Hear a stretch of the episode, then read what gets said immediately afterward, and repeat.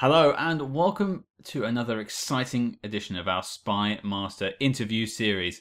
I'm Agent Scott, And I'm Cam the Provocateur. and to celebrate Pierce Brosnan, as this is our Pierce Brosnan wrap up week, we thought we would have our first Bond girl. So we were lucky enough to speak to none other than Rachel Grant, who you may know from Die Another Day as Peaceful Fountains of Desire. Yeah, this was really exciting, and while her role isn't big in the film, she has a lot of insight into the process of casting, and it's sort of that window we so rarely get with Eon, where we get someone to tell us really what was going on behind the scenes, because they do operate quite differently than your standard studio. You know, how is the process for getting cast in an Eon film? What is it like to shoot with them? These are the kind of details I was really interested in, and she supplied them. And and let's be fair, neither of us have ever talked to Pierce Brosnan, while she has. Mm, that is very true. I like to think I've talked to Pierce Brosnan, but it's actually just my neighbor I'm calling late at night. Sometimes I like to prank call you as as as pretend to be Pierce as well. To be fair, That's true. We just both constantly call people on the phone and pretend it's Pierce Brosnan on the other end. yeah, the fire brigade are really sick of me around here, actually. um, but I think on on that note, I think that leads us in somehow beautifully to our chat with peaceful fountains of desire, none other than Rachel Grant. Now, before we hit play on the tape uh, with the interview, there are a couple of sensitive issues we discussed towards the end of the interview, uh, more to do with her experiences in Hollywood and some things she's had to deal with as a young actress in the industry. And so we're just putting a little bit of a warning ahead of time. If that's sort of the topics that you're uncomfortable hearing about, this might be something worth skipping. But just, you know, forewarned is forearmed. Cam, roll that clip. And joining us now, it is none other than Rachel Grant. Hello, Rachel. How are you? Hi, nice to meet you. Uh, So um, we uh, messaged you a little while ago, and I think we, we got chatting on the DMs. We finally got you on the show, which is great. Um, we recently just covered Die Another Day, and we're doing a sort of a wrap up of the Pierce Brosnan Bond era. And we thought uh, we're talking to to yourself and some other guests as well, and um, we just want to pick your brain, basically. All right. Yeah, sure. You can pick my brain, what what I have left of it. no, go for it. By the way, I really ramble and talk a lot. So if I'm saying too much or waffling on in a different direction, just stop me and say, hey. Welcome to the club. It's all yeah, Oh, very that's the good. podcast. yes. All right. So yeah, podcast. Yeah, we are peas in a pod. We, we certainly are. But uh, I, I suppose I want to take us back pre uh, Pierce Yeah. Brosnan, pre pre Die Another Day, and just get a little more information on you. So how did you get into acting? So, um, so, so I'm the middle of three sisters, three performing sisters, and we were like raised in in the arts, in ballet and theater and stage performance. So i've always been on stage, and we've always been like in front of cameras and performing and enjoying making people smile in front of us. So that's basically how it happened. It we basically all three of us were living out our childhood dream of just enjoying um, the arts and entertainment. And both my parents are actually academics, and I come from both sides of my family, you know, are doctors and lawyers. And for some reason, us three girls, we just took that route of the arts. And we, we were raised in Nottingham in England, and not the arts are quite big in Nottingham, and so we really always had our heart in like performing and and and, and that sort of thing, and even like painting. And actually, my my father paints very well, even though he's a doctor. But yes, that's how we got into it, and then we've always been in it. I really know no other world really, and I don't want to know any other world. so that's it. Mm. So I, I'm also curious because you have a very extensive martial arts background. Um, when did that start? So interestingly, that so I I didn't actually study or learn any martial arts until um, until I got cast on a show on the BBC called Masters of Combat, and I was in my early twenties at the time. But let me rewind back. So as I'd mentioned that I did a lot of ballet and dance growing up, and I always wanted to do martial arts because I grew up on, you know, I, I love movies like James Bond and um, Jean Claude Van Damme, Jackie Chan. I loved martial arts as a as a little girl. I was very much a tomboy, and I always asked my mum, "Please, can I do martial arts?" I didn't care what it was. I think the generic term back then, or sorry, excuse me, now it's the wrong thing to say, would be karate. I would would just say I want to do karate, and I was never allowed because my mum just thought I was too much of a tomboy. I would climb trees, fall, and all sorts of things, and so I never ever did it as a child until I got cast in Masters of Combat. But I'd had such extensive training in movement and ballet and dance that it was very easy to pick up. I just needed to change my technique and everything in ballet is turned out or in dance is like open and everything in martial arts you turn in your your legs and your knees so i had to adapt and learn how to hold my muscles in different way and that and that and that's somewhat how it happened and because i had a love for the martial arts and i'd I, I I was a quick learner, so I had a crash course in martial arts for six weeks doing Masters of Combat. And um, actually, the finished result for Masters of Combat, considering I had zero experience, was was pretty good. I, I don't know if you know that in a lot of martial arts movies, sometimes they might cast if if they're not casting somebody with martial arts experience, they might be casting someone with dance or ballet experience. Mm. I forget the movie. There was a ballet dancer. It was a well-known Hollywood movie at the time when I was in LA. They cast a ballet dancer, a young ballet dancer, as the lead. I forget what the movie was. If I think of it, I'll mention it. But it's a great movie. Um, but yes, anyway, carry on. I'm waffling on as you as you can see, as you cannot see actually, because you can't see me. I'm so sorry I did not put on my camera. Anyway, no worries everyone listening can't see us either, so it's all good, really. yeah. Um, right. But I'd love to see you. Anyway, next time, if we ever have a follow up one, I promise you, um, we'll be face to face. Awesome. Well, I think before we get to Die the Day, it feels like we're getting right there. You mentioned the BBC show you did. Was that yes. your first big break into acting, or was there any shows you did before that? No, actually, it wasn't. I, at the time, I was doing, I got cast as a character called Nina on Sci-Fright on the Sci-Fi Channel. I don't know if you know that character. There was a show on the Sci-Fi Channel called Sci-Fright every Friday night, and I was the horror host. Although it was more, I wasn't hosting, I wasn't presenting as such. She was more of a character. She was acting, and I hosted like a Friday night double bill of horror movies. Now, I don't. Do you know that show? It's actually ringing a bell. Um, it's kind of like akin to like an Elvira kind of thing, where you like you're, yes. you're hosting, you're talking into the movie or the show. I was, but I lived in like this house, and I had like a sidekick character. Anyway, this show at the time when I got booked on the job, um, they weren't.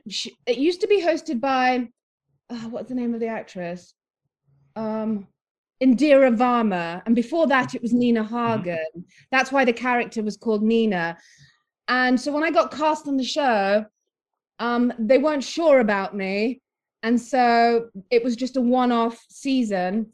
And then the ratings doubled within a month.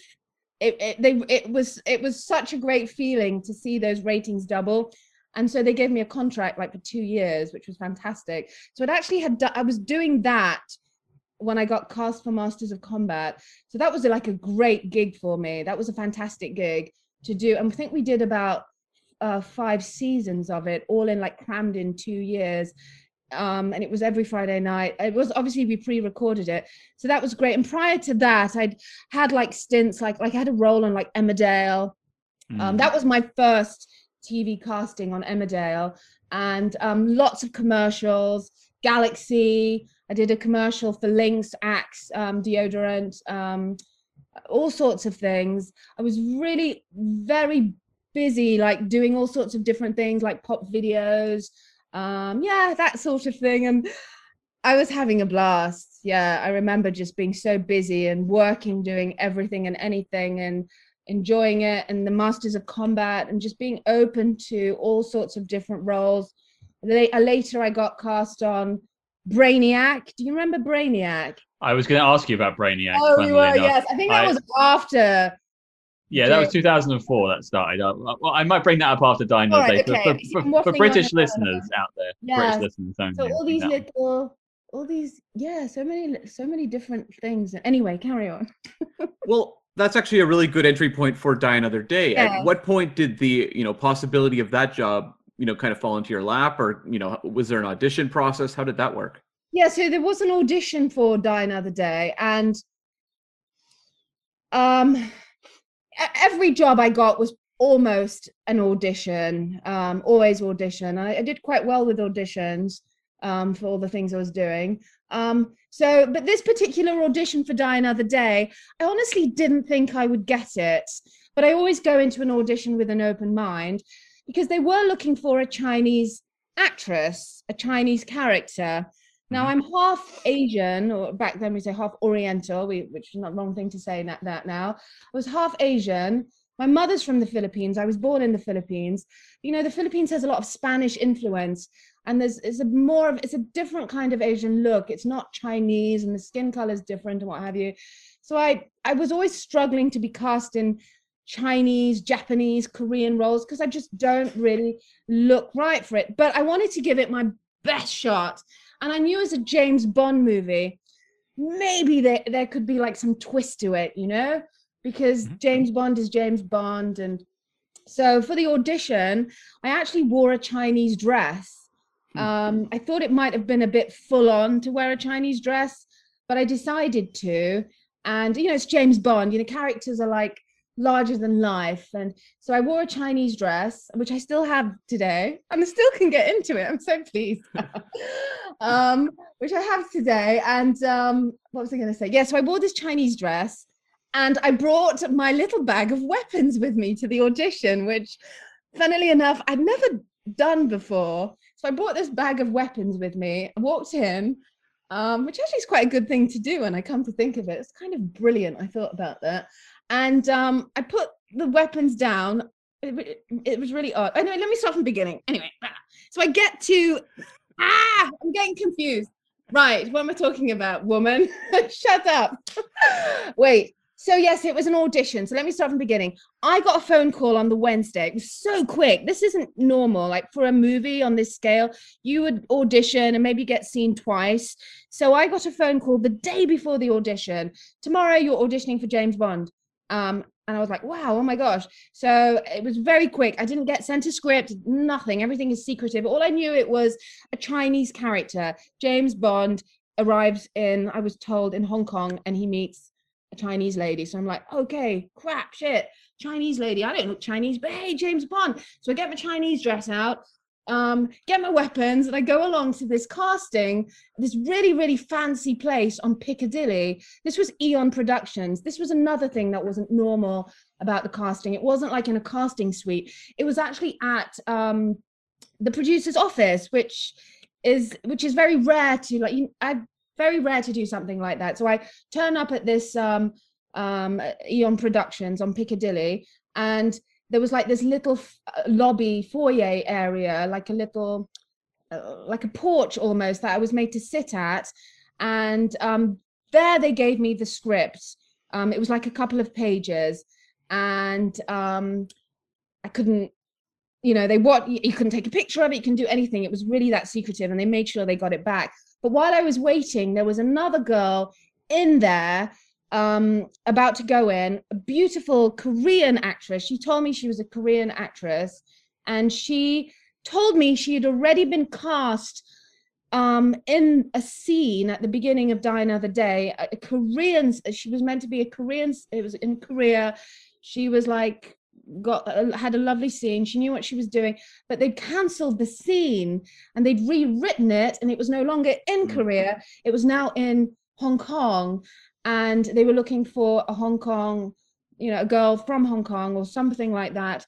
So she was re-auditioning for the role that she'd been cast in, and I was like, oh. I was like, oh, I felt so bad for her. I thought that's so unfortunate for her because I'd be Mm. so devastated if I got cast in a role and then told, oh, it's been scrapped, and then, uh, you know, you know, you're going to be cast. You have to re-audition again for another role. Um, so I thought two things: a, she will probably get the role again because it could suit her, or, um, and then I thought, and if she doesn't get it, that's so unfortunate. So anyway, she was the only other person I saw. Actually, I did see another girl as I was leaving um, but I don't know who she was. I didn't speak to her. So she went in, this Korean actress came out, and then I went in. in my little Chinese dress with my martial arts bag, and I was like, "Hey!"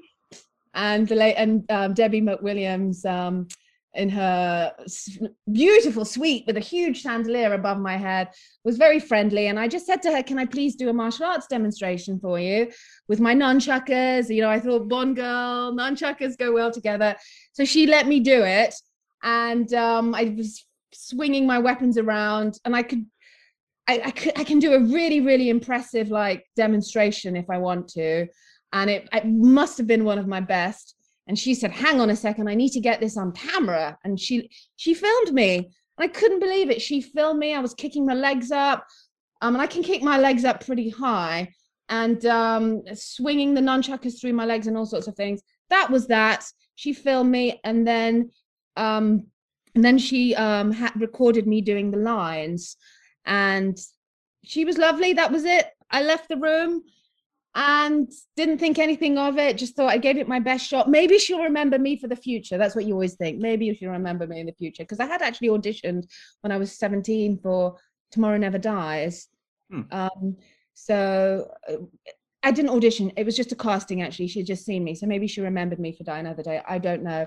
So anyway, when I left, I didn't think anything of it. And then on Saturday morning, I was in it was I was in the mini showroom. I remember I was looking at minis in the mini showroom in Hendon, and my agent calls me, and it's unusual for agents to call um, on a Saturday, and she said, "Rachel, you got the job in the James Bond movie." I was like, "What?" And I just could not believe it. Wow, I actually had that. Well, my my the hairs on the back of my neck actually stood on end because I actually felt that moment again. I could not believe it and I was so excited. And then I decided to calm down. I was like, calm down, woman. You don't know what's going to happen. You don't know if, they, if you're going to end up on the cutting room floor or what have you. So I was like, okay, sure. I'm in the yeah. So and that was it. And then on the Monday, it was so quick. Can you imagine? A week before, on the Monday, I was already on set with Pierce Brosnan. Monday, Tuesday, and Wednesday. So I hmm. get a call on a Wednesday to say you're going to audition for a James Bond movie, and a week later, I'm already wrapped up having hung out with Pierce Brosnan and Lee Tamahori three days on set and have wrapped on my James Bond set. Isn't that and that is it was just that was a whirlwind week and an amazing week. And it was funny because when I met Pierce Brosnan, who is so down to earth and so lovely, really, I really can't rave enough about him. And I'm not just saying that. He said to me, we all watched all the audition um, pieces because you know they had to like decide who they were going to pick quite quickly and we came to yours and we you know you read the lines well he said and when we saw your nunchucker demo we were like okay this is the bomb girl. We have to get her. So it worked and i'm so thrilled that it really worked for me. And um I, it was nice that pierce said that also. Uh so yes it was it really was a wonderful week and time and that feeling that you know that that scene with Pierce Brosnan is will always be there and um yeah uh, it, it really was great. It was wonderful. It was and now here I am talking to you. I have to say, I mean, a, a, crazy story in that sort of short space of time, turning it around and being in the film. But I have to say, I'm also slightly disappointed. Oh, because you said you said firstly you still own the dress, and that you can do a really cool like nunchuck display, and we can't see you on video. I feel like this is a setup. This was a, definitely a setup. no, one day I will. You know, I did a I did a TV show called The Ultimate Playboy. It wasn't called The Ultimate Playboy when I did the TV show. It was actually called The Player. It, it was um, it, it it was when I'm not sure what year it was. Maybe it was like 2005 um we filmed it in it was almost like a reality tv show but i was doing a bit of hosting on it. It was also hosted by jodie kidd. But in that um the reason why they got me is they had various challenges that these men had to do and one of the challenges was a martial arts challenge. And for the demo i actually wore that same dress that i wore in the die another day audition and. I used nunchuckers. Now, the demo that they filmed, it was Princess Productions at the time. They no longer exist. They're called something else now. But I never got a clip of that episode. but I did see the the clip that I did of me doing martial arts, and it oh my gosh, I'm not just saying this, but the way they filmed it and the way they had me, it looks great. Now that would be the closest thing I did to the audition in Die Another Day, and I I've never got my hands on that episode, and I know it looks great because everybody told me afterwards, and I saw Hmm. clips of it. And if only I could get that, and then I could see. And I'm wearing the I'm wearing the dress that I wore in the audition. But that would be the closest thing to what I did in the audition. Maybe one day I'll try and get the. If anyone knows it, I think it's episode two of the Ultimate Player, and it was on Sky One. I don't the know. Internet, the internet is a crazy place, and people could make these things happen. So, listeners, if you know how to find it, it. let us know. I've it's unbelievable. I, I can't get a hold of it. I don't know why, but you can get a hold of anything nowadays. We are a spy movie podcast, so maybe we have some spies listening who Yes, can uh, help out. if you can, I will. Um, I will give someone. No joke. If somebody can get me that video, I will give them a hundred dollars. I swear, I promise that a hundred dollars. I know how much that is in pounds, because I actually wrote to the production company. I said I'm willing to pay for, and this is another hundred dollars I want to give to somebody. Oh, I can't believe I'm saying this. This is for all you spies out there. No, this is for all you spies out there because I really I want to see the stuff. You know, I have this phobia of watching myself, so I never ever after um after I would appear in TV shows and movies, I would never follow up sometimes because I never wanted to see myself. And then now I want to follow up on some of this stuff. I can't find it. I also did another movie called um, and I played a Chinese assassin in Chinese dress because I was cast off the back of it. Uh, it was called it's called the the African Game.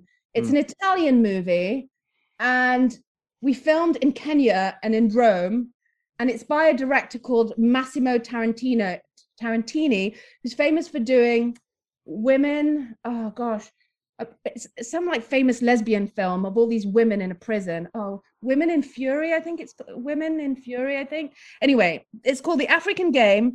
I have never been able to get a copy of that movie, but I play some kind of spy assassin. I want to give someone a hundred dollars if they can get me a copy of this digital. I swear, because I wrote to the Italian company, and I don't know, they weren't able to get. And it, oh, it was on a t- it was on a channel called Movies for Men in England.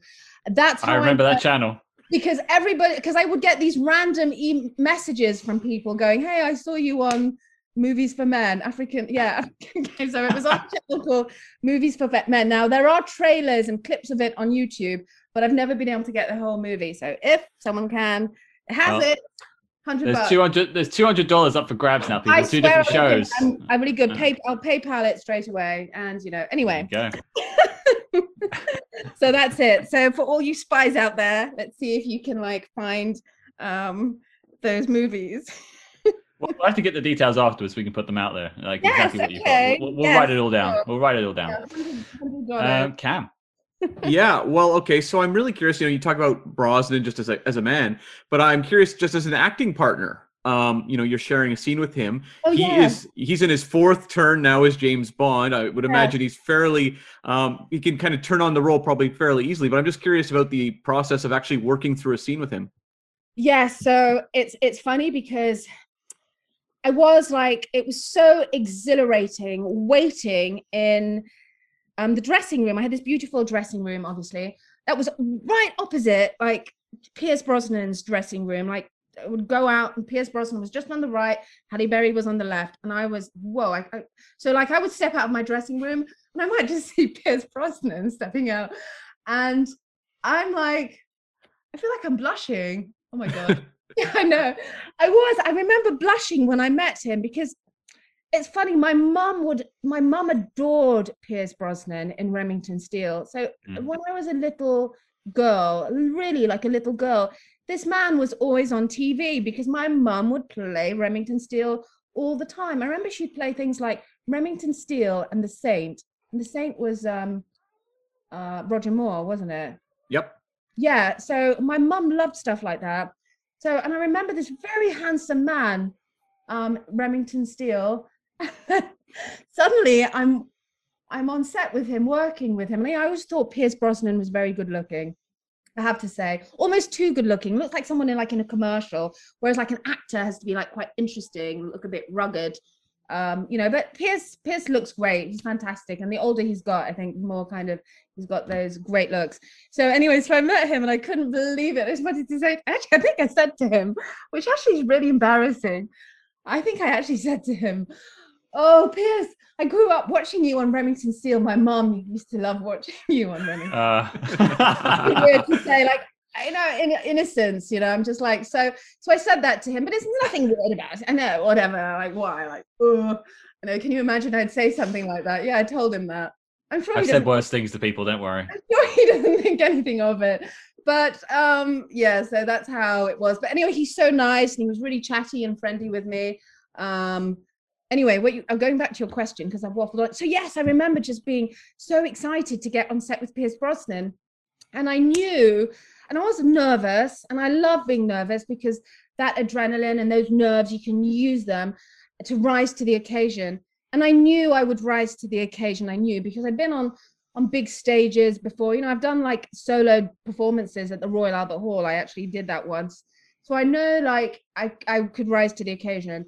And I did. When I got on set, my professionalism just took over and it was wonderful. And Pierce, because he's so friendly and he just made me feel like at home. It, I could have been working on and he could have been anyone really.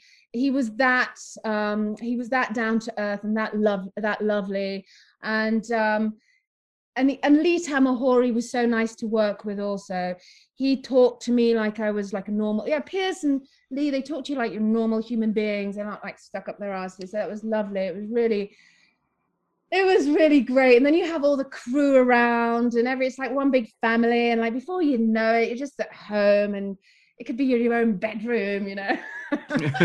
um, so it was it was it was great. It was funny because Pierce Brosnan had a body double, and so did I. I had a body double Hmm. on a Die Another Day. And I remember they were getting my body double to stand in for me while I could like sit down or go back to the dressing room. And I just remember I told I told the um the cinematographer, I was like, no, please, I want to be on this set for as long as possible. I don't care. I want I want to be the first one in I don't care if I have to wake up at 4 a.m. in the morning and get in at six and be picked up at five. I want to be that person and I want to be the last person to leave because I want to be on this stage and be in this dressing room for as long as possible. I remember thinking that and telling people that. So so that's how it went. And um I my they didn't really use my body double. I was on set as for as long as possible, and ni- nice, nicely enough, Pierce Brosnan um wanted to do like the, the you know like the the hand acting for grabbing the gun and what have you. Mm. All that was great. It was wonderful. See now it's saying we bring back all these memories. Now I'm going on. Okay, next. Well, I Um, mean, you- you're you're on set now. You know, You, you, you found yourself. You are Yeah. now peaceful fountains Yeah. of desire. You've become the character. One question I had was, um, did you have any input on what the character did, or was it quite set to the script? Were you only given any room for improv? Um, I would say, yeah, I would say yes. The scene, you know, the scene was a lot more elaborate and um like pan they panned it out as much as possible. Like I didn't expect because I remember when we went over the scene, you know, it's on like a page and a half of um script. But I remember he was like, you knock on the door. And they filmed me from outside. They even had me walking up to the door. And then when I come in, we want you to walk because it I don't know if you can really tell how big the suite is, but it's a pretty big set. They had me walking backwards and forwards. So it was really nice that they made the most of everything. And honestly, when they were when I they were doing all this, I remember thinking, yeah, and then and then when it comes to the cut, it's gonna be literally like five seconds, or they might even cut me out. But no, they even had me walking to the bed. And then even when I left the room, I remember they had me walking away because I remember I was like, oh, you can see my butt as I walk away. I remember thinking that. I remember thinking that when I first saw it because I remember closing my eyes and then looking up. I said to my mum because we were at the premiere. I was like, is it done yet? And then I remember opening my eyes and like, I just saw my butt. I just saw myself walking away. So I remember thinking, oh, they used all every single take. How exciting! I remember thinking that. Um, anyway, what did you ask again? See, this is where I get waffle. I waffle on. You asked me. Um, I, I asked, but basically, you, you kind of answered, but I'll give you room to Oh. uh, elaborate a I, little thought I was further. going to say, oh, if they had like room for like um um Improvisation, or did, yes, did you have so- any input so, on the character yeah, itself? I yeah. tell you. So yeah, so like um so we did it a couple of times and the take they used and Pierce Brosnan was very different with I think we did maybe I don't know how many takes, maybe three or four takes of him um, putting his arms around me. So every time was different. And the take they used was him, he's kissing my ear, right? And he's like my neck and everything a bit, a little bit. He's touching it. That's not like scripted. And um, it was funny because when he when he touches my ear um, and he kissed me there, and on that take, the makeup artist came up afterwards and said, "Oh, are you sure you're all right with this?" I said, "Of course." I said, "He, he might if he grabs me and pushes me on the bed, that that's what he wants to do." that, but that didn't happen. But it was funny because I remember afterwards, I told the makeup artist, "Oh, I got my ears pierced." And, you know, I've never said that. Isn't that funny? yes, I pierced. I want to get my ears pierced, please. Know, I know, right? So I got my ears pierced from Pierce. So it was funny because I remember thinking, got my ears pierced. They're never going to use the tape, but they did. They used the tape when my ears were pierced. Yes. So yeah, so that's right. My left ear was pierced.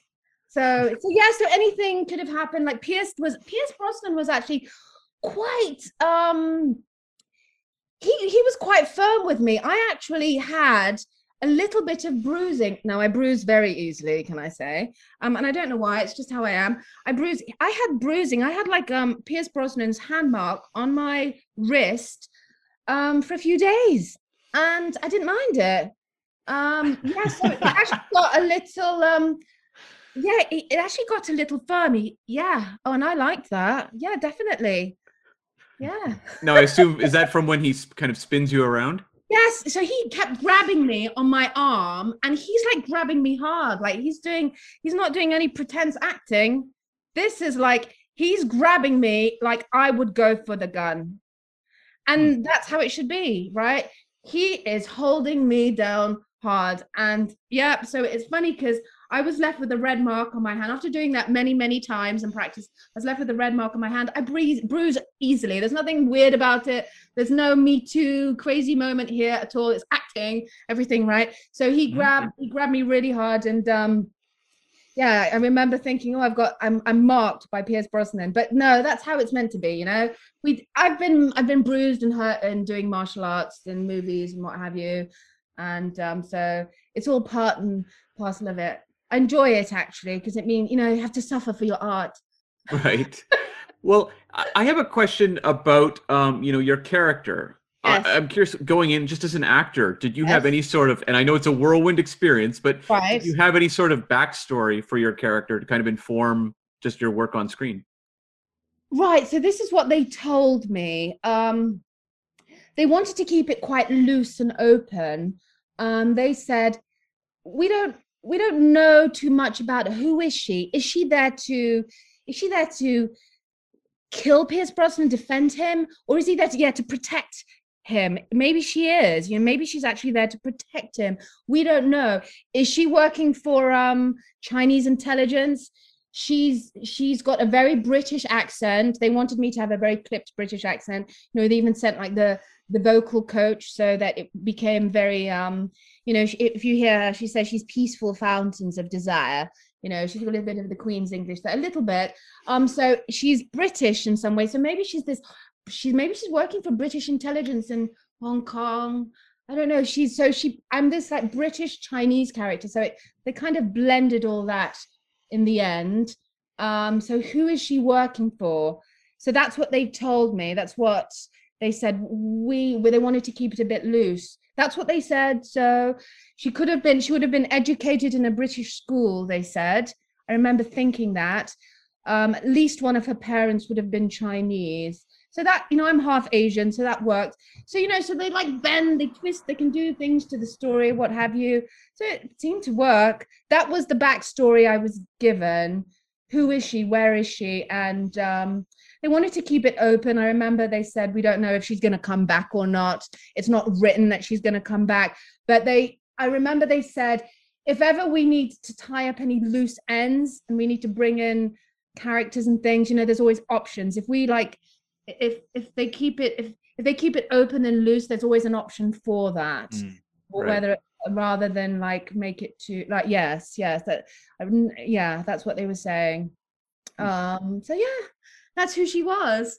Peaceful fountains of desire. It's actually quite naughty. I remember thinking you know the lines are quite suggestive. If you listen to what she says it's actually a bit naughty if you can think of it like that.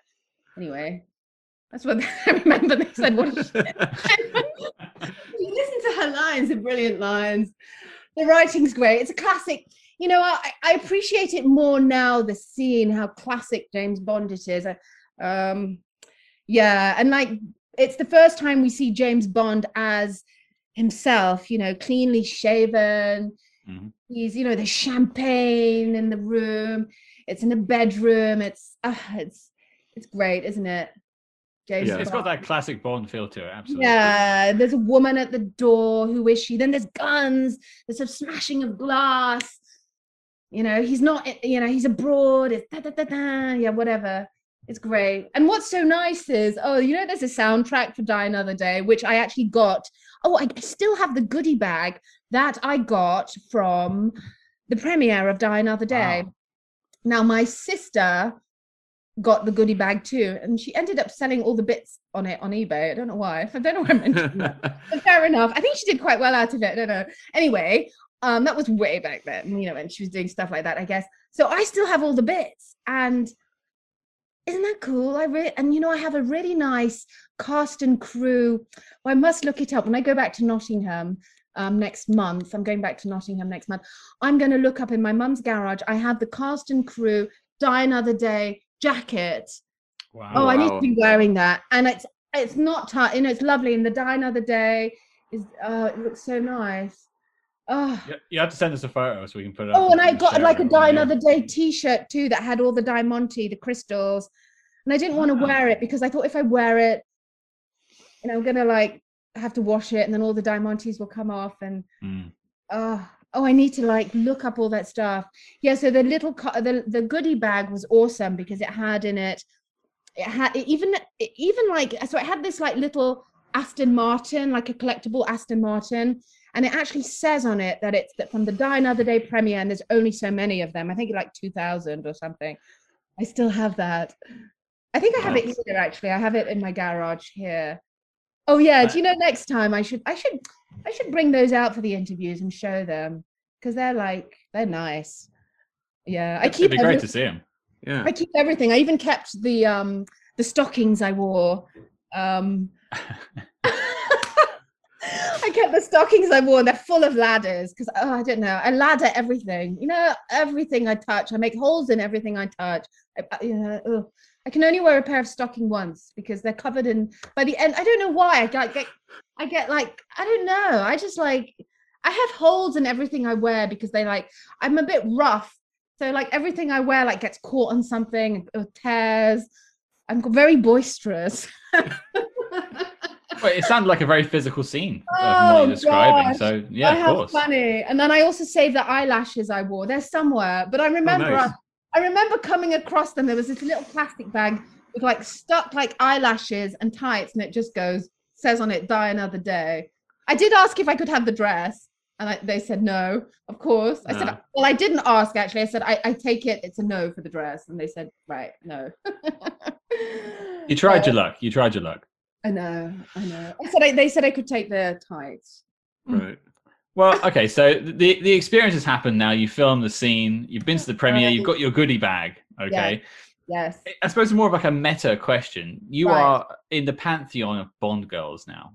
Yeah, Right. you are you are a Bond girl, and uh, have you have you had to deal with that legacy in any way? Obviously, you, you do interviews from time to time, talk to people like us, but do you get you know called out in the street sometimes? No, you know, so it's- interestingly, no, I don't really look like I've played blonde and blue eyed, and I really don't look like myself when I'm out and about.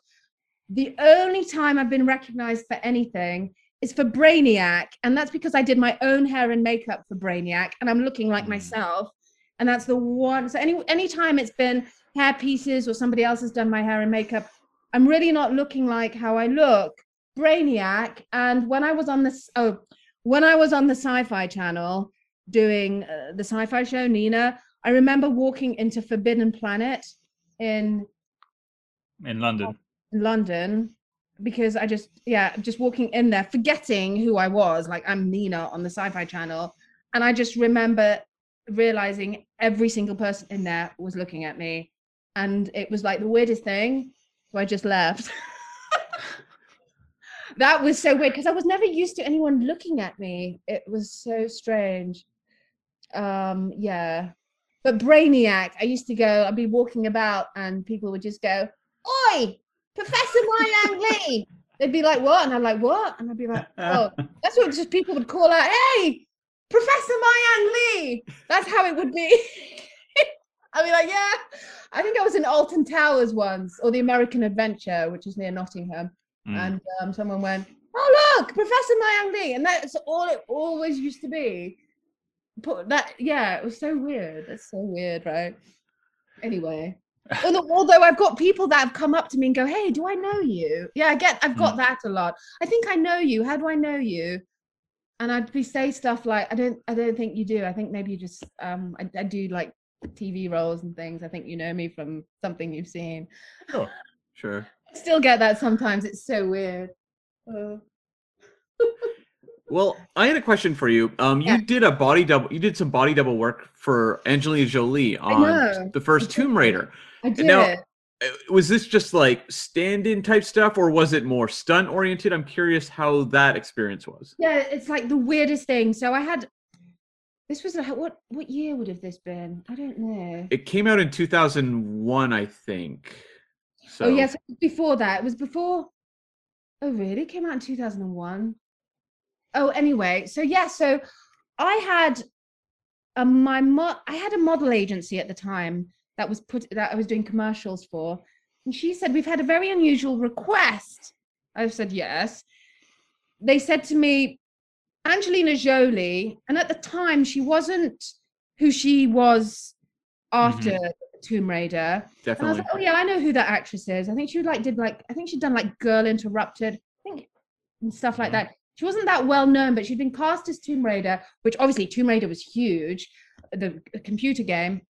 So that was like a had been out there, and she, my model agency said they're looking for a girl that are these dimensions. She's five foot seven and a half. She's got this wingspan, literally, like, and um, she's got this size waist, this size hip, and what have you. And my model agency said to me, I've looked over all my girls, and you're the closest fit to all her measurements. I'm like, really? So now I see Angelina Jolie. Back then I did, and still now, as somebody that's very like um slender, very I want to use the word skinny, but that's like not I feel like that's like not a good word. Just very, very, very slender, right? Mhm. very lean and slender. I think of her as like the very like slender arms and stuff. And I just wasn't like that. I'm like i'm chunkier. And I've got like bigger arms. Like I've got like big muscles in my arms. Like my arms are like kind of meaty. I'm like kind of a bit busty and a bit heavy on top. But apparently my measurements fit. So she told me to go to some casting. And I decided not to. I thought I'm going to waste my time. They're going to take one look at me and go, "This isn't Angelina Jolie's body at all." So I didn't bother going right? Two weeks later, I didn't bother going. Two weeks later, the same model agency calls me back and they said they're struggling to find a girl with these measurements because Angelina Jolie, for her height, we actually have quite long legs and long arms, and like our torso is quite short. Like we're very leggy for our height. We have we have legs that are, should be on someone that's like five foot ten, apparently. So they insist, and so I go. I decide to go. Oh, this time the audition is not at a casting suite. Guess where it is? It's at Pinewood Studios. So that's the only reason why I decided to go. I was like, I want to go to Pinewood Studios, so I'm going to go to this casting. So that's the reason why I went. Now, I had been to Pinewood Studios before. I had been to Pinewood Studios because I'd worked on The Fifth Element. Um, my sister and I were in The Fifth Element. We were featured aliens. That's the role that we Oh, auditioned okay.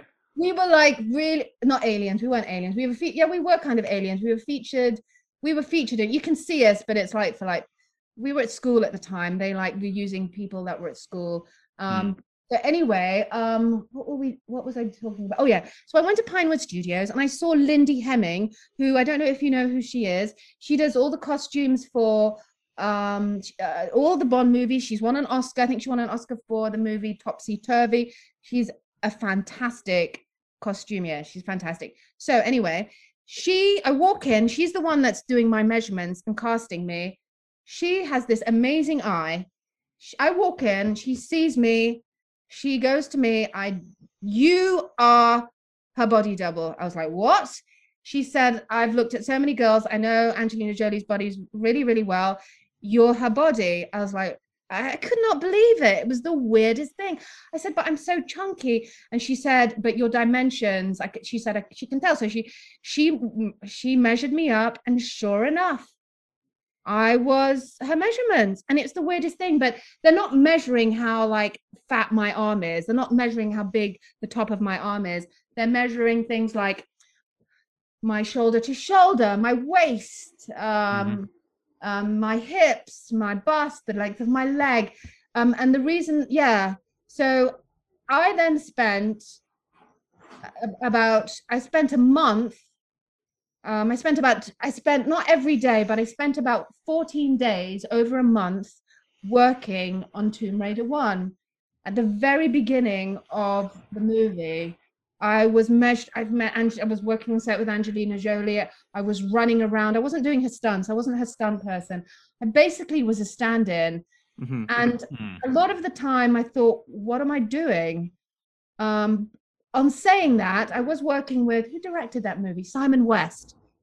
He was a big director, and I realized I just thought to myself, you're getting experience. You're working on a huge set in front of a huge crew, in front of a great. You're you're you're, you're getting experience, and I was. So anyway, at the same time, I was still auditioning for other roles, and while I was working on Tomb Raider, I got the job um, for the Sci Fi Channel as Nina, and the dates conflicted. So I had to drop being ah. on Tomb Raider. I had to actually. Right. It's interesting because they wanted they wanted me to work on it for six months. I didn't. It, it would have been great money, but I didn't really love the idea of being a double buddy double for six months. The only thing I really wanted to do, and I was absolutely gutted about this, I was they were going to send me to Cambodia for a month. And I don't know if you know this about me, but I'm a huge traveler and I love exploring. I'm like the female Indiana Jones, big time. I will um and um you know I really go exploring and put together like teams to go exploring and all sorts of things. My one new thing I want to do is exploring sinkholes eh, on the island of Samar in the Philippines, hmm. which sounds very dangerous and it probably will be, but that's the next plan when that happens when that when i can travel there anyway so it was interesting so i worked with lindy hemming and when i went when i next went to pinewood studios it was to play peaceful fountains of desire and lindy hemming who was the same um, costumier as um, tomb raider she took one look at me when i walked on set for die another day and she went darling you've gone from body double to bond girl and yeah, she remember she said she saw my name and she couldn't believe it. She was like, This is who I'm gonna be dressing. She said, I can't believe I was dressing you as a body double for Angelina Jolie. And I don't know how many months or years later, maybe a year or two, I don't know. Maybe it was with it was definitely within a year or two. She remembers me, mm-hmm. and then I suddenly am a Bond girl. She kept saying to me, You are a Bond girl. You are going to go down in history as a Bond girl. And I remember thinking, why is she saying this to me? I remember thinking that because I was getting nervous that she was saying it to me. I was saying, thinking, why are you saying this to me? Because what if I'm not in the movie? And the reason why I'm going to tell you that is I was in a movie called, um, I worked on a movie called um, Long Time Dead. It's a horror movie with Lukas Haas. Mm-hmm. And I had a nice scene with Lukas Haas. Anyway, I got invited to the premiere for this movie in Leicester Square. And I'm not in the film. 20 minutes of the film was oh. cut out, including my scene, 20 minutes. So I'm not in this film. I'm I'm thinking to myself, why did they invite me to the movie? Well, mm. you know, they invited me to the premiere anyway. I wasn't in this film, and they didn't. I didn't even know I wasn't in it until I'd finished the end of the film. So I remember thinking when I worked on the Bond movie, oh, why are you telling me I'm a Bond girl? What if I'm not even in the film? And I remember I knew another actor who worked on Titanic, and he had like apparently had a great role, and his entire role was cut out of Titanic. So I know these Hmm. things happen. You Mm. know, for whatever reason, they have to cut things down, or storyline changes. There's a loose end, or something doesn't make sense. So they have to cut things out sometimes. Yes. So anyway, you see, I talked about so many different things in like. a. It's fine. It saves us from talking. It's great. Uh, well, I, I, I would, I, we, we've spoken about this already a little bit, but I would be Right. remiss if I didn't ask for all the Brainiac fans out there. Right. Uh, there are still some. You know, yes. what was it like being Dr. Mayang Lee? Uh, I, I remember watching Brainiac every week. It was uh, know, a regular view in my household. So uh, I was like, I was like, hey, that's the that's the lady from Die Another Day. Really? Used to say that. That's so Yeah, because we we love Bond films in the house, so it was like I Yeah, it- James it Bond films are really good. aren't they? they were great. They were always on. I remember my dad always had them on too. We, they were always shown on like Saturdays and Sundays, right? Mhm, In mhm. England. Oh, I miss. And they showed like Carry On films and stuff. Anyway, you're making me miss England. I haven't been for so long, you know, because of stupid coronavirus. Oh, There's not much to miss. I wouldn't worry about it too much. oh. Anyway, But uh, did you Yeah. get to yeah? Did you get to work with Richard Hammond at all? Did you ever see him? Because Oh, a yeah, lot of so your stuff was by yourself, wasn't it? I- Really? so this is what's really I. So I didn't have to audition for Brainiac. I actually knew Richard Greenwood, who was one of the producers on Brainiac, and for some reason, I don't know why, he knew he knew me. I think my sister my sister danced on the Generation Game. Uh, she Oh. did a Philippine dance in the Generation Game as part of the. I think that was it. And he was a producer, and for some reason, he remembered me and said she was in a Bond movie. I think she's going to be perfect for this. Anyway, so they he cast me in it, and I basically would just film like a couple of days Mhm. each for each season for each series. I never met anybody ever. I never met. Wait, I'm, I'm going to come to something soon, which is funny. Never met Richard Hammond working on it. I never met what's the other guy's name? Vic Reeves. Vic Reeves. Yeah, Vic Reeves. I never met any of these people. And then I I was just basically doing my own thing, whether um, fruit could float or sink. I was given things to do. Oh, I love doing that. I- But I didn't realize how popular it was. I really didn't realize. I was like, what's the show Brainiac? Anyway, I'm at the National TV Awards one day. As you Um, do. as you do. I'm not there one day. No joke. You're never going to believe what happens. Somebody goes, Professor Mayang Lee. And I'm like, what? And I turn around and it's Richard Hammond. Oh, Ah. Yeah, he and he's that's his name, right? Why did I Yeah, just- yeah, yeah. That's like, him. Richard Hammond.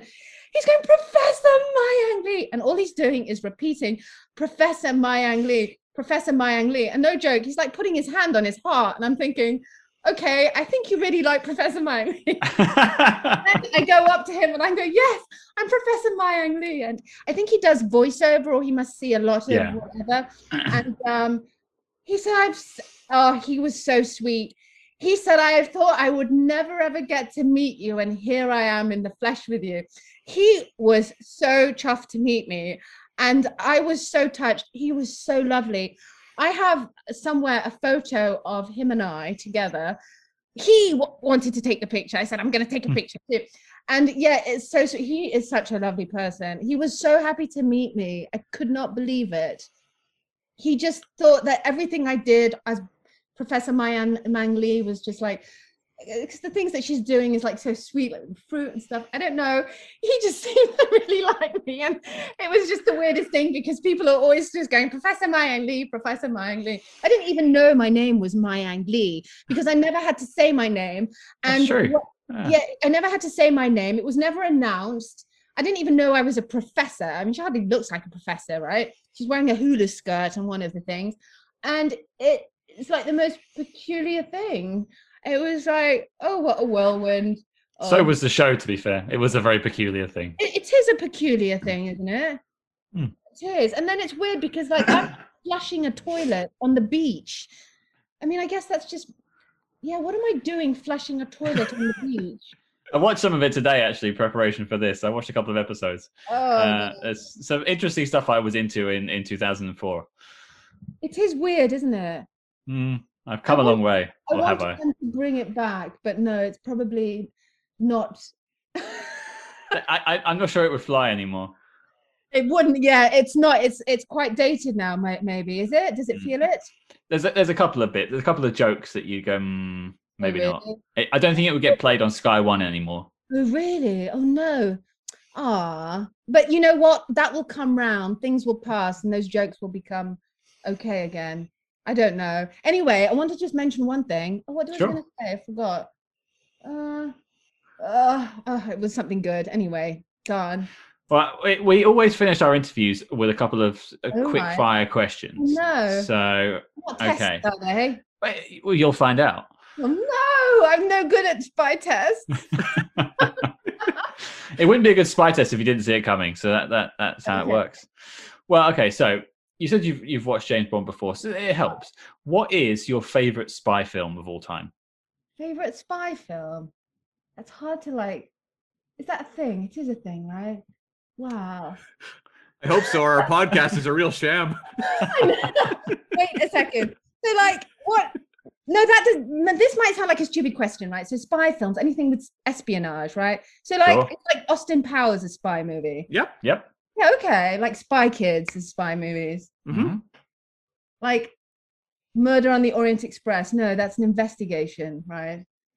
More, yeah, that's more murder mystery. Yeah, murder mystery. Yeah, I like movies like that. Oh, I love movies. So anyway, for me, like James Bond has to be like the ultimate, obviously espionage franchise, right? I mean, there's no nothing really compares. I'm just trying to think. Did Hitch? I love Hitchcock. Mhm. Now I You did a love black and white. Now what? I mean, surely he did like. Uh, what? Yeah, he did a, a ton that would count. You know, thirty nine steps, North by 39 Northwest. steps. Oh, yeah, North by Northwest with the plane when he's running. Oh, yeah, that Mhm. yeah. So I love Alfred Hitchcock, and um, oh, The Third Man. I watched that for the first time um, with my father about five years ago, and I just love that. So I love movies like that. I love those golden oldies. I can't believe they were made like when such a long time ago, and they still look amazing, Mhm. right? And just the use of shadows and the black and white. Um, and just the way that it's just so stylized with how they dress and everything and it, it comes from a time when espionage was like in a maybe a different place or they're using different gadgets and things so there's something that i really appreciate about about that like now when you look at spy movies and when you've got things like mission impossible or oh the bourne identity series ah that's a great one so obviously we've come on from these like Hitchcock days and the third man and who did the third man? That was um Carol Reed. yes. Yeah. So oh he did another thing that was really good. Um yeah, so anyway, we've come along. So it's it's- obviously it's different. All the different gadgets and things have just come on, and now they have like um cars that disappear. and airplanes that disappear and flying and all sorts of things right so they didn't have them way back when with hitchcock they had they nothing they had no cgi so that's what i love about all those old Okay. movies and yeah so anyway but so now to the bourne identity series i really like because i love the fighting in it i Mm. do and i know um the people behind it. I know a couple of the actors that work on it and i know jeff Imada, who was the fight choreographer. I went to the same um um or if you can interview him he'd be good. Um i went to the same martial arts school as him and i've trained with him. He's wonderful. Jeff imada at the inosanto academy in um los angeles. So i spent two years there and they were actually they were doing the they were choreographing the bourne identity series while i was there and it was oh gosh i did something that was like really oh, and i don't even want to mention it it's okay anyway next i'm not gonna moving swiftly yeah, on. so I love it. The Bourne Identity series. So you're talking about what's my favorite? Bourne Identity series. James Bond. I mean, God love the James Bond series. I love the James Bond franchise. And Hitchcock and Carol Reed, The Third Man, those black and white movies from before. I'm just trying to think. I'm sure there's something that I've missed. There's like assassin movies, but I don't know if an assassin isn't a spy. Some spies can be assassin. Yeah, we Wasn't do count them. We do count the assassin ones as well. I want to say there's a movie with Jean Cusack that was good. What's that? Uh, Oh, um, uh, oh my God, I'm totally. Uh, Grosse Pointe Blank. Is that a spy movie? No. Well, it's an assassin film, but Right. you know, we kind of open the door for those types Spy. of movies. Like, for example, Peaceful Fountains of Desire. Mm. She's a spy, Mhm. right? She's Yep. but she could also be as an assassin. We don't know. I mean, James Bond's an assassin. Well, is he an assassin or he's just a spy? I mean, he's an assassin, right? He's got a license to kill. Oh yeah, there's there you go. So there you go. See, Peaceful had a license to kill too. Yes. So there. So Uh, assassins and um, spies can go to. I mean, if you're a spy, you have to be able to kill. Like Putin's a spy. Well, he was a spy. Or, am I, why am I talking about him? I'm- All right, I- I'll, I'll save this one. Hang on then. Uh, this is a bit of a cheat question because I think I know Right. your answer already. But yes. seeing as we're on the Bonds, Right. who is your favorite Bond? Oh. Uh, you have to answer. I mean, it has to be. but the, Ooh. it's hard to say.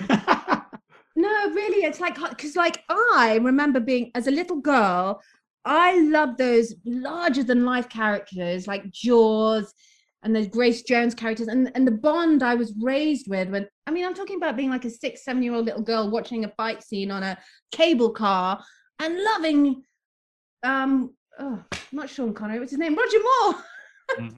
I was loving Roger Moore. So if you'd asked me that as a teenager, who's your favorite Bond? I would have said Roger Moore. Well, obviously that makes sense, doesn't it? Because there'd only been like three, four Bond. Well, yeah, but I like Pierce Brosnan. Pierce is so nice. And then Daniel Craig is just a different look that works so well in the end, right? yeah. Oh, totally. Uh, I've got to press you for one. I've got to press you for one. and then Sean Connery is just like classic. And he and then he passed away this year, so I have Mhm. to pick one. And then I, all of them, they all have have their moment in time. hmm If it helps, mine is Sean Connery and Cam's is Roger Moore. Oh, does, Oh. Oh, jeez. pull up, Scott. Pull up. maybe I should say somebody told me what. Maybe I should say who's the one who. Oh, what's his name? Not, George Lazenby, not the Australian man who I've worked, who I met and worked. Timothy on- Dalton. Timothy Dalton. So somebody told me that because I know people that know Ian Fleming's family very well, right? Because my Mhm. father actually lives where Ian Fleming's buried in Sevenhampton. He lives not far away. So, um, so people that know of Ian Fleming, somebody said to me once, I don't know how true it is, Mhm. that uh, the the bond that would have been closest to Ian Fleming's bond, I don't know if this is true, would have been Timothy Dalton. Would you say that's true? I don't know. I haven't read Yeah. his Bond movies. I From, mean, from people, people often say Timothy Dalton is probably the closest to the book, oh, so is that a Daniel Craig is next. Yeah, Oh, d- oh, is that a thing that's said? Oh, I thought I was saying something unique. I'm sorry. I'm sorry, I can take No, it back. It, it's sort of come with like the Daltons have definitely been reappraised over the years. They weren't super popular at the time, but it's something that a lot of fans have come back to. Yeah. Why? He's such a great actor too. He's so They were quite still- violent. and people didn't weren't really ready for that after Roger Moore when you got Mm. him sort of camping around the stage for two hours, and then, then Dalton is beating people up. People weren't ready for it. People weren't Oh, ready for it. The Now they love Daniel Craig, and that's all he does. Oh, how interesting. So they went back to a bit of the yeah, maybe I should say Pierce Brosnan, right? That'd be the right thing to say, right? he did pierce my ears, so yes. He did. That there we- you go. Yeah. We did learn that today. Y- we- You had your ears pierced. That's uh, probably my favorite line. Um, Cam, Well, what do you have coming up next? Anything you'd like to promote? Anything the listeners should look out for? Right. Um, I do have a couple of things. There's nothing. There's nothing I can really speak of, like saying, "Oh, I want to promote this at the moment." I actually just had a baby. Oh, congratulations. congratulations. I just had a baby. I don't know if you know that, which is I had a baby during the pandemic, which is wild. Um, I know she's now seven months old. I'm training a lot now. The last two months, I have been training in my basement, and I have been whipping out my weapons.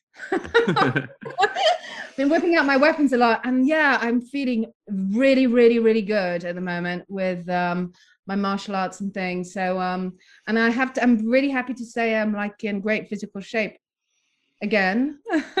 So um we shall see. Um things i'm hoping things are changing and opening up um Hmm. I want to go back to England. I have um uh yeah th- th- the industry at the moment is in a weird place. Mhm. Uh, my agent in England um she there's lots of complications with working abroad and what have you at the moment. So so we'll see. But things are changing. They're supposed to be changing soon, soon, soon. We'll see. Yes. Well, watch this space. Yes, absolutely. And when something happens, I will be. I don't know if you have guests on again.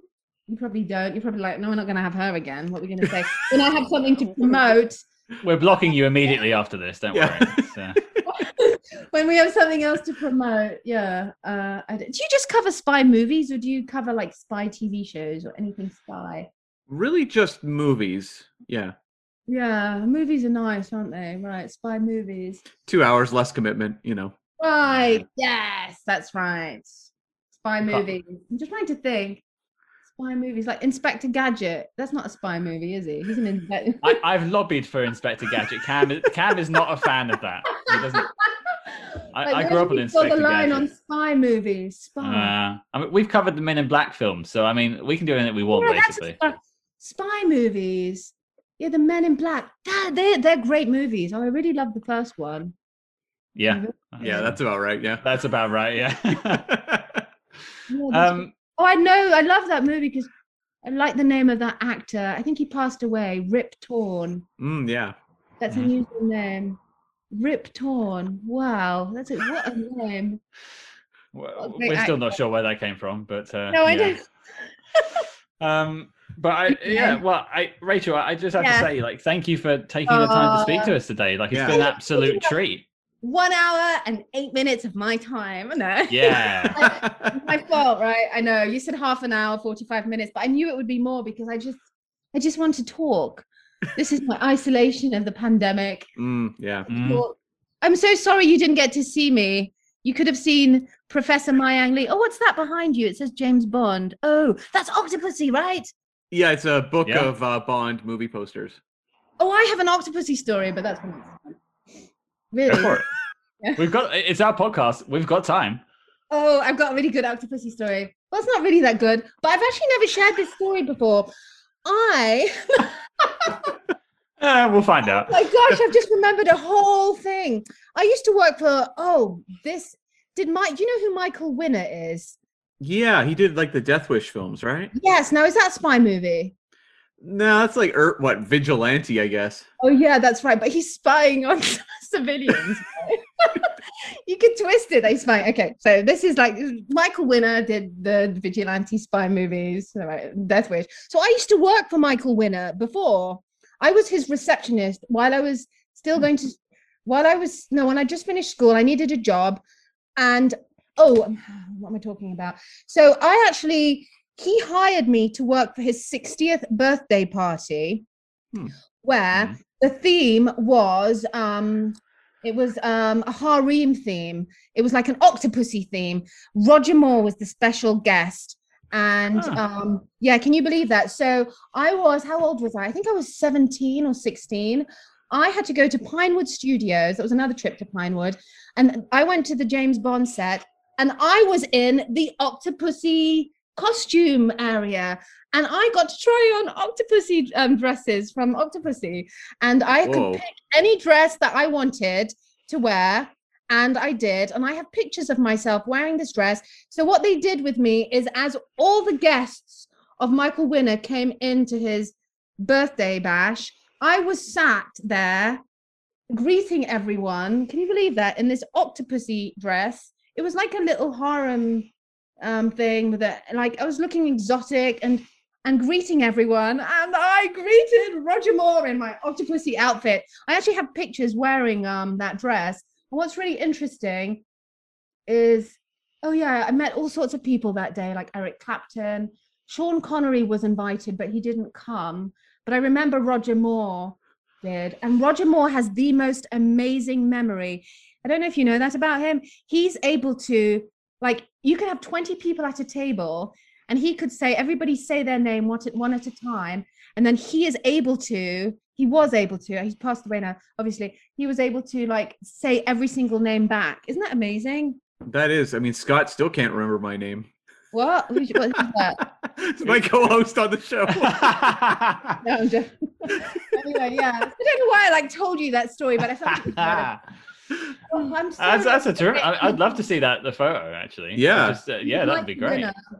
And with Yeah, Michael, if Michael, yeah, Michael Winner was, uh, yeah. Anyway, he fired me in the end. oh wow, that's a This grim is, ending. this is this is a winding story. I love it. fired is- me. He fired me. Yeah, he did. And I'll tell you why he fired me. And it really is not nice. I can't believe I'm going to say this. He, so I, I spoke to um, Michael Winner was very good friends with. This is a big secret I'm letting out here. Michael Winner was very big friends with. Um, oh gosh, I forgot his blooming name. Who's the most famous actor? Um, that was in the death. Uh, not in. That was in the. Oh, Charles oh, Bronson? uh, no, not Charles Bronson. He Michael Witt. Who's? Oh, who's? No, I can't remember his name. What was his name? Who's like the most famous actor? He's died now, but he was like the most famous actor in his heyday. What am I talking about? Charlton Heston. Oh, like um, along that level. Paul What? Newman? No, like along that level. What he? Oh, what was his name? He did a Michael Winner film. Oh, I can't believe I. d- I've, his, I'm, I've gone blank. He was in the Godfather series. Marlon Brando? Marlon Brando, of course. So I spoke to Marlon Brando on the phone many times. He was a very good friend of Michael Winner, and he had a house in somewhere in I think I can't remember where Sussex or somewhere like that. And Michael Winner would go and stay with him. So Michael Winner one day invited me for the weekend with Marlon Brando, like to go and stay with Marlon Brando. Can you believe that? Can you believe Uh, that's I'm- crazy, right? Yeah. Yeah. I'm, I'm I'm, the I'm worried where the story's going. No, no, it's okay. Oh dear, I know. Should I like carry on with the story? Uh, if you if you want to, to tell the story, absolutely. But if you don't, you, we can just cut this was- I out. It's really up to you. I was on the phone to Marlon Brando, and he was like, "Yeah, you're coming here. You're gonna spend the weekend." I was gonna go with Michael. Mo- Michael Winner's chauffeur was gonna pick me up, pick up Michael, and then we were gonna go because I was his. Been working for Michael Winner for six months. I was his receptionist. Um, you know, I was doing auditions and jobs here and there, and my, I was getting to know Michael quite well. Um, I, I kind of liked him. He was like he was like odd. I, I I got him. He was screaming and shouting all the time. Anyway, I I decided not to go at the last minute. I thought, what are you, what am I doing? I thought it was a weird situation. Now you know when you're like nobody was going to tell me don't go, and suddenly Mm. it, it just occurred to me, don't go. And what happened was Michael Winner just he basically said to me, um, it's going to be just you, me, Marlon Brando. And I remember he said this, and Marlon Brando's. I said, who else will be there? He said, oh, Marlon Brando's. I remember he said this Guatemalan maid. That's what he said. And I remember thinking, so it's just going to be me, Marlon Brando, Michael Winner, and then this maid. And then, and then he said to me, and yeah, that's what he said to me. And I just thought, that's so weird. So anyway, Michael Winner's driver comes up a Friday morning, comes to my door, and he's knocking at the door, and I'm literally petrified. I'm I couldn't move. I said, I'm not going. And my sister Angela is in my flat, and she's going Mhm. to me. There's somebody at the door. I said, I know who it is. I'm not going. And then Michael, my phone's calling, and Michael's leaving messages going, um, the driver's waiting for you. He's there. You're not there. So anyway, he leaves, and I call Michael later, and I said, I'm so sorry. I'm I'm not able to go. And I didn't give a reason why. And he was really upset with me. And he said on Monday morning you will not be coming to work. You're fired. I said really? He said yeah. I said okay fine. And that was it. He said you've really embarrassed me. That's what he said. Like we was going to have like I know I don't know I don't know. That was it. I got fired. What do you think to that I think you made Anyway. the right call. yeah, you 100% made the right call. I know, right? Because I would have been stuck somewhere. But anyway, um, anyway, Michael continued to stay friends with me, so there was no like real hard feelings, I guess. And he would still send me a Christmas card every year, and I kept all his Christmas cards, and he even sent me his book and signed it. I would be selling that for as much money as you could I make. have sod all that guy. I have all these things. Yeah, it's terrible. I was really upset. It was I anyway. wonder. There's, more to the story, but that's as much as I can share. It's the safe Yeah. version. Yeah, Yeah. absolutely. But yeah, so I was really upset. I was really, I wanted to call Marlon. I said, "Can I call Marlon Brando and apologize?" Said, No, darling, Ah, no apology. I was like, "Oh God." Oh my goodness, I have so many stories. You see, people like you bring out these stories anyway. People, yeah, well, um, I think we might have to get you back at some point if there's more of these stories than chambered in there, by the sounds of it. Um, but uh, I, I am aware we're taking up your time, so I will. yes, you um, are taking up yes. my time. How how dare I? Um, Rachel, thank you Yes. so much Bye, for joining you. us today. Yes, it was nice to speak to you. Thank you. You brought you you woke me up because I was like a bit like I I was awake in the night for some reason. uh, You know, for some reason my baby happened to be awake in the night, so I woke up a little late. And when when when I was like, you know, I only remembered I had the podcast like about an hour and a half ago, and I was like, oh my gosh, that's why I was like. Whoa, because my brain isn't like quite functioning, and I was a little sleepy, and I was like, oh, I was like yawning, and I was like, oh. Well, you, you couldn't you couldn't tell. You couldn't tell. So I've No. come to life. Yes. Yes. All right. I'm ready to do my martial arts now. I'm already in my martial arts outfit. Who needs coffee when you have Spy Hard's podcast? I know. Exactly. I want to be a spy. I wanted Yeah. to be. I want to be a spy. I think I'd make a really good spy. You are a spy. I think I would be. A You are in a. James Bond film. You're officially a spy. Congratulations. I am a spy. And I have Yeah. like you know those cameras, those ring cameras. Um, Well, like the doorbell ones. Yeah, the doorbell ones. Well, I have them like Oh, yeah. about the house, and I love it. Like I feel like a spy. Not like I go like peeking at people, but I love that there's cameras about. Like I'm like gadgety, you know. That Yeah. gadget. I'm a bit of a gadget girl. I like gadgets. Well, that's why you're on Brainiac. You're a professor after all. Yeah, that's right. It's all Yeah. making sense. It all connects. mm, It all connects. They should do like a remake of Brainiac. like you said, it wouldn't fly. Uh, they have to rewrite a lot of stuff. Um, really, I but yeah. going to. That's so weird. I mean, Sky One owns the property. They probably could. They, they maybe, but I, I, I don't think Richard Hammond would come back or, or Vic Reeves. So Oh right. Oh yeah. So a hundred dollars, Sky One on the ah, yes. Playboy. I will give a hundred dollars if I just get a digital version. I don't care if it's low quality. Well, actually, no, I do care if it's low quality. Yeah, come on. Set the standard Yeah. high here. yeah, Super hundred dollars. high definition broadcast quality. No, it doesn't. But you know, I don't care. Like, I want to see. I want to see my nunchucker demo on the Ultimate Playboy in me in my James Bond dress because that is the closest thing to what I did. That's the same routine that I did in the Ultimate Playboy is what I did for Debbie McWilliams. And I'm telling you, I know that's like a great choreography, great routine, and I've forgotten what I did. Well, there you go, guys. The the gauntlet has been thrown down. The one hundred dollar gauntlet. We will get the details on exactly what we need you to find, but we'll throw it out there and let's see if people can get it for you, Rachel. And the other one is um, this Italian made movie that was on Movies for Men, and it's called The African Game. And it Mhm. was on Movies for Men channel. That's got to be out there. That's got to be out there. There's a trailer on YouTube, but I'm dressed in this.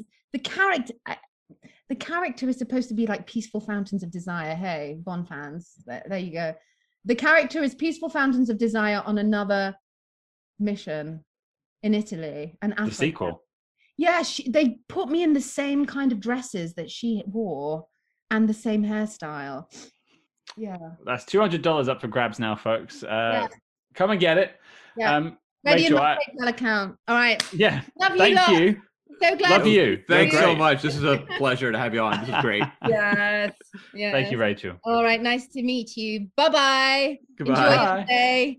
And Take See you enjoy. Yeah, I'm spying on you. Bye. I can see you, but you can't see me. That's the Bye-bye. worrying thing. It's, this is, this what scares me. I'm spying on you. Uh huh. Bye. Okay, Bye. Take care. See you, Rachel. Bye. So there we have it, folks. That was our chat with Rachel Grant. Of course, I thanked her at the time, but again, I want to thank her for taking the time to sit down and chat to us for over an hour about her experiences working on not only Die Another Day, but you know things like Brainiac and just her experiences in the industry. And you know, let- let's talk about the most important thing that was brought up during this conversation, and that was her experiences as um, someone working in industry as a young person. And you know, she had to deal with some very troubling incidents uh, as someone working in industry at a young age, as a female working in this industry as well. And you know, first of all, you know, kudos to her for feeling that she could speak up about it. Yeah. Oh, totally. I mean, it's definitely, um, I think, in more recent years, become a little more comfortable for actresses to come forward and people who work behind the scenes to come forward about issues they've dealt with. And you know, she referred to, um, you know, Michael Winner, who was a director at the time, and um, we should just say, you know, there have been a number of allegations that have come out about Michael Winner in the years since. Uh, Marina Sirtis, who worked on uh, Star Trek: The Next Generation, who Scott and you and I are both fans of, has had some um, stories she's talked about just in terms of uncomfortable working conditions with Michael Winner. So, um, yeah, these guys were out there. They're still out there, but it's good that people can come forward now and talk about it. Yeah, we won't dwell on it, not, and we don't really want to steal her thunder. This was her story to tell, and we're glad that she felt safe enough to tell it in in our little environment. And you know, I I mean, Michael Winner is is no longer with us, but you know, we are constantly in the fight to take these people down, and I'm glad that she feels comfortable enough to speak up about it. Yep, totally. But moving on from that, obviously there was some stuff about Die Another Day, which is kind of the original reason we spoke to Rachel. And it was really fascinating just to hear about her experience being casted in the film. That was a, a whole, like, I mean, what, a four day turnaround, wasn't it? Something like that? It sounds like a whirlwind. You know, when we talked to Joey Ansah, there was a very, you know, kind of in depth story about getting cast as Desh for the Bourne Ultimatum. Whereas here, it really was like a, you're hired, you shoot, and you're gone so quickly. I just can't imagine even trying to frame that in my mind. And then also having to give a performance, like just being thrown in. I mean, that's why I'm not an actor. I couldn't be thrown on stage as an understudy and be expected to perform. It would be brutal for me to try to do that. So props to her for being able to pull. You'll, you'll be thrown off stage. I mean, that would be no matter what the job, I'd be thrown off stage. Uh, the story of my life. But just props to her for being able to, um, you know, navigate that and pull it off. Because if you are just last minute throwing me into something even like, you know, like a, a B movie or a, you know something lower tier, it's like okay, that's enough. Jerry Seinfeld film? Yes, buzz buzz. That's right. Um yeah, but if you throw me into something just lower tier, that's stressful on its own, right? It's still a job. You still have to meet the expectations of the professional requirement. This is a Bond movie. The world is going to see your performance. It's not something that you're shooting quickly that you know, maybe a handful of people see, or who knows what the project even is. This is a case where you are basically on the global stage and being expected to give a performance where you have not a lot of time to prep for, and it's going to live on forever. You would know going into this job, and I'm sure Rachel did, that if you're in a Bond film, that's forever. Oh yeah, I mean, we mentioned Star Trek already. You think about any of the actors and actresses in that show; they're going to conventions until they can't go anymore, and and they are in demand. It, no matter how small the part was, and the same applies to the Bond universe as well. I mean, yeah, Rachel Grant, Peaceful Fountains of Desire, had a speaking part as a Bond girl. There's there's people who have played parts in these films that go to conventions that were in the background of you know Scaramanga's lair, like uh, ridiculous, but people want to speak to them. So to go into that role with so little prep time, and to be fair, blow it out the water because it's a really fun scene that she plays, is credit to her. Yeah, totally. Although I like that you referenced Scaramanga's lair, where there's like one person. Yeah, I know. I, I said it. I was like, this is wrong. This is wrong. that background extra is actually very prominent because he's the only person you can look at. Hello, I'm Nigel. but no, it is very true. I mean, I, I don't know if she's super active on the con circuit, but for sure, like this is an instantly recognizable character for a lot of fans. And um, again, it was so exciting to have her on the show because this is our first Bond actor, and hopefully we have more to come. And I was just so intrigued about all the stories she had to tell about shooting the scene where, you know, she's basically being hurled around by Bond and just working with Pierce Brosnan because we don't really have a great understanding yet about sort of the working process as an actor for uh, for Pierce Brosnan. And this was our first real glimpse of that, and I hope we get more of them. But I was very happy with this one. Absolutely, and uh, I mean, she spoke about like how Pierce Brosnan left bruises on her arm. I uh, I could only wish he'd left bruises on my arm. Mm, yeah, and pierced your ear. Mm, she got pierced. Mm, Mm. That's going to live down. That, that, that'll be a line I reference again. I think that's a good line. that was a real zinger. Yeah. That was a real zinger, absolutely. And I, I, apart from that, I mean, just as someone who dealt with the Bond universe in and out so quickly, it must have been absolute whirlwind for her. And you know, she remembers it so well as well, which is quite cool. It, you think about like I can't remember something that happened last week, let alone a week that happened what twenty years ago now. Who are you, strange man, and why are you recording me? I measured Scott. I don't know who I am anymore. Um, and I, I, I did want to touch on Brainiac, which I know is not a show you've ever seen, Cam. Mhm. And you know, Doctor Mai Yang Lee is not maybe not uh, you know the heights of class for British television, but for people of my age, it was looked upon quite fondly. It, it is well remembered for being a bit of entertainment that we used to watch. But this was the time when we had like Zoo magazine on our shelves, which is another reference you won't get, Cam. But that's fine. Um, it, it was a different a different era back then, Cam. Don't worry. It- This is the first time I'm like saying I'm older than you, but I'm not. No, I'm it's just true. making it sound like that. Yeah. Um, but it was just really cool to hear someone talk about that show that I had completely forgotten about, and I used to watch it every week, and and and it was so weird that she'd never met Richard Hammond until way after the show. I, I, again, a small story, but I found that very entertaining. What was more surreal for you? Talking to someone who's in a Bond movie or just talking to someone who you saw on TV as a youth? I think it's the latter of the two because, as we know from our Die Another Day coverage a couple of weeks ago, or maybe a month or so ago now, um, I only watched the film once in the cinemas. I never touched it again. I was that hurt by it, air quotes. I, I was at this, you know, let down by it, as we should say. And so it was more just like she was on my screen every week as Professor Mayang Lee, and I'm just chatting to her, which is it, blows my mind. I imagine you're probably more the former of those two. Not that you ever saw Brainiac. Yeah, um but that said, I could completely wrap my head around just if I was talking to someone who was like a, a regular on some show that I grew up on, that would be just surreal. You know, uh, there was like a lot of Canadian shows I watched growing up that in my mind were worldwide phenomenons but were actually fairly regional. But there was you know i think of like you can't do that on television or um maniac mansion. There's just like these shows that were standards for um us when we were young to watch every week. And it would be surreal to talk to those people because i've just built them up so much more in my mind because they occupied that you know that youthful period. So i get it. And i think that's really awesome I mean, did any of these characters in any of these shows regularly test if their coconuts floated in water whilst wearing a bikini? um maniac mansion would have been a very different show if that had been the case but uh Hmm. so i'm gonna say no There's a Canadian listening to this laughing their heads off right now. I'd like to meet that person, and it's not you, Cam, obviously. it's probably my sister Hi, Janine. yeah Um, but again, you know, thank you, Rachel, for taking the time to speak to us. You were one of the, I think, our first Bond actor, yeah let alone Bond girl, our first Bond actor to speak to. hmm yeah And so, again, thank you for taking the time to talk to us and helping us wrap up the Brosnan era. Yeah, and this was like a really fun interview. Like she had a lot of jokes. She was very high energy. I really enjoyed this discussion and uh she set the bar for future Bond actors, just saying it. And I do have someone potentially in the pipeline that I'm working on now, so uh, maybe she could be soon joined by someone else. Pierce Brosnan does not want to talk to you, Scott. I keep talking to someone on the phone. it's my neighbor. um, but Cam, what are we doing next week? We are tackling the 1987 Kevin Costner thriller No Way Out.